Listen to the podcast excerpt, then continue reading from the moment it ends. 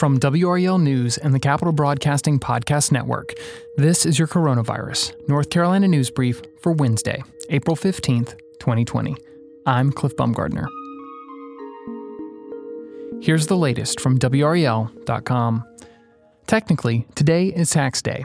In a normal year, many people would be scrambling to get everything filed, but because of the coronavirus pandemic, the federal and state governments have postponed the filing date to July 15th. People who don't file their taxes by April 15th technically owe interest on the money owed to the state. Governor Roy Cooper and legislative leaders have committed to waiving interest on certain unpaid taxes once the General Assembly convenes later this month. But for now, the State Department of Revenue doesn't have the authority to excuse the interest. Today, stimulus checks should be in bank accounts of some 80 million people. For most people who have filed their 2018 taxes, the money was deposited automatically. People who didn't give their information to the IRS may have to update their addresses or direct deposit information. To check on the status of your stimulus payment, visit irs.gov/coronavirus. Coronavirus concerns have prompted the State Department of Agriculture and Consumer Services to cancel the annual Got to Be NC Festival, which highlights foods produced in North Carolina. In an online post, the department said, quote, we know how much our community enjoys coming out and getting a taste of what North Carolina agriculture is all about. It's a highlight of the spring for our staff, vendors, sponsors, and entertainers as well. We look forward to welcoming you back to the fairgrounds when it is safe for all of us to gather. End quote. If you're having trouble finding meat at your grocery store, you're not alone.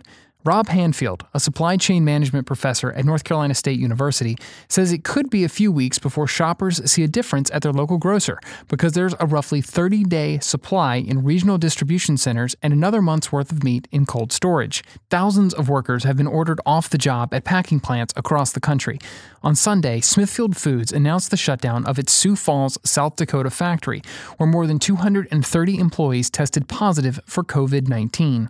The plant employs 3,700 workers in total. The company says its operations in Wilson, which employs 600 workers, and Tar Heel, which employs 4,000 workers, will continue processing meat. Other meat producers, including Tyson, have shut down factories because of positive cases of coronavirus and safety concerns from employees who have chosen not to report to work. From WRAL TechWire, a wide variety of companies across the Triangle and North Carolina continue to search for talent, despite the ongoing coronavirus crisis that has led to more than 560,000 state residents applying for unemployment. A check of job sites early Wednesday found lists for thousands of open positions in North Carolina. For example, Spectrum is hosting a jobs fair on April 22nd as it seeks to fill open spots at its Triangle operations. And the North Carolina Technology Association, a business advocacy group, will put on a virtual job fair of its own on May 20th. People searching for jobs can find availabilities in the Triangle on websites like Glassdoor and LinkedIn. This has been your Coronavirus North Carolina News Brief for Wednesday, April 15th, 2020. As always, if you like the information and resources you get from this show, let us know by leaving a rating and review on whatever podcasting app you use.